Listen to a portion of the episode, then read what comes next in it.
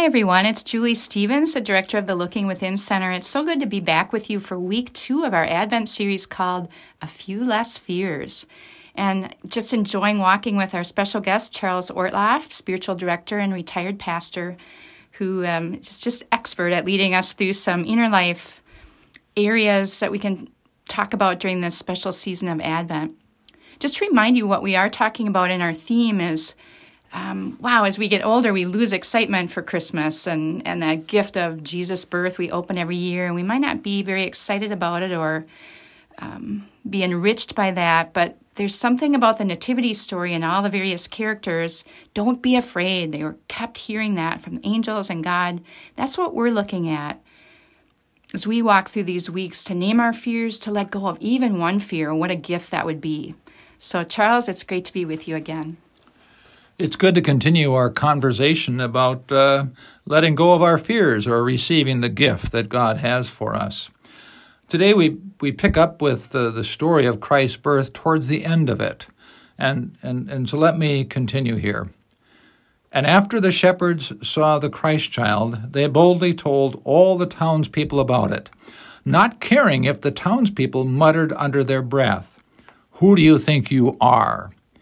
In the story of Jesus' birth, Luke records this wonderful moment where the shepherds didn't care what the townspeople thought of them. They listened to a different voice, the voice of the angels. They were no longer afraid. This Advent season, we're talking about taking God's promise to heart don't be afraid. Last week, as we heard of people who have near death experiences, we found that people are capable of letting go of some pretty big fears. We asked each other last week, What fear do you wish to let go of? This week, we take a first step in that direction. We consider the two voices that we hear one, the voice of our small self, and the other, the voice of God. Which one will you follow?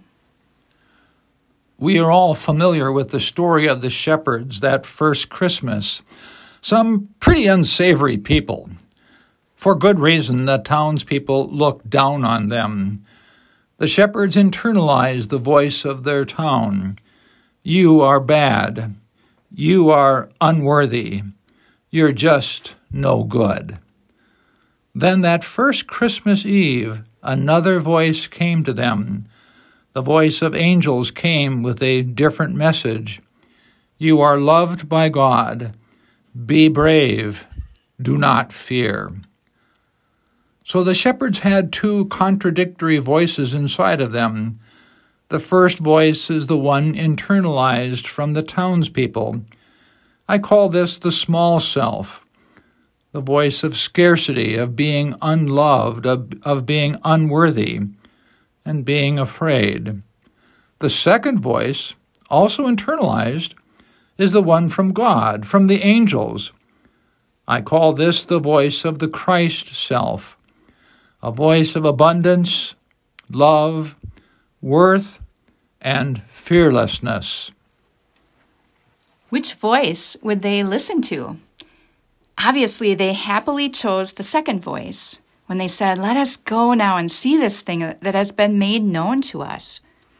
And after the shepherds saw the Christ child, they boldly told all the townspeople about it, not caring if the townspeople muttered under their breath, Who do you think you are? So then, this is a model for us to consider as we address our own fears. First, notice the two voices inside of us competing, contradictory voices. One is our small self, afraid, living in scarcity, not enough love. And one that is capable of all kinds of bad behavior because it is frightened. This voice is often given to us so early in life, we confuse it with our own voice, but it isn't. The other voice is that of the Christ self, unafraid because Christ is with us, living in abundance, filled with love, and it's capable of doing some pretty wonderful things.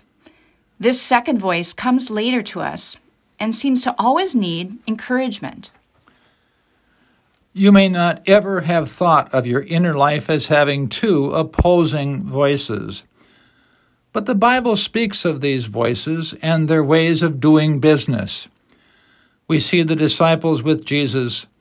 Sometimes they are so small and petty, like when they argue about who is the greatest, or when they are afraid in the storm, even though Jesus is with them, sleeping in the boat.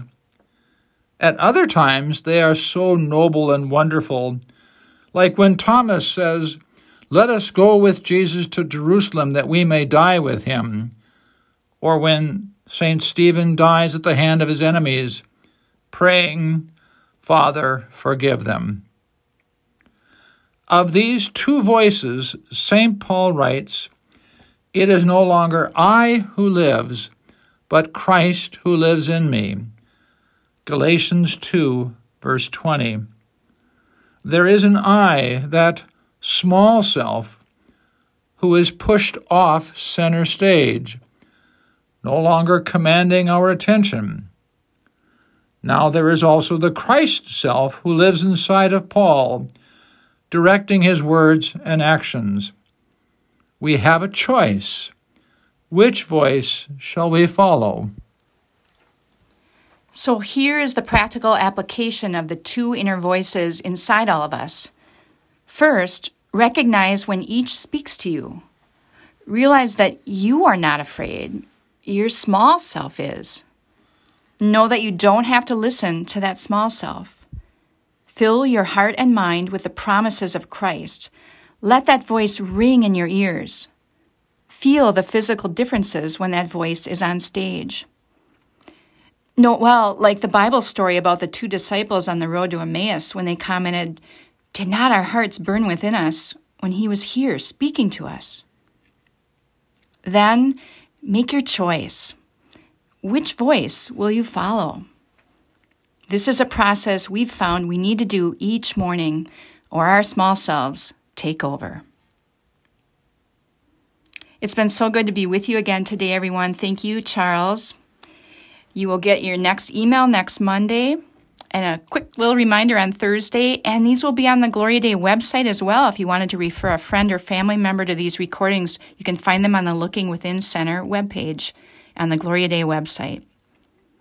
Next time in our faith journey, we're sometimes called to follow paths. We'll look at this next time. We're called to follow paths that we don't understand or that don't make any sense. In the story of Jesus' birth, Joseph faces that same challenge. So join us as we consider how he resolves this challenge. We'll see you next time. Thanks for being here.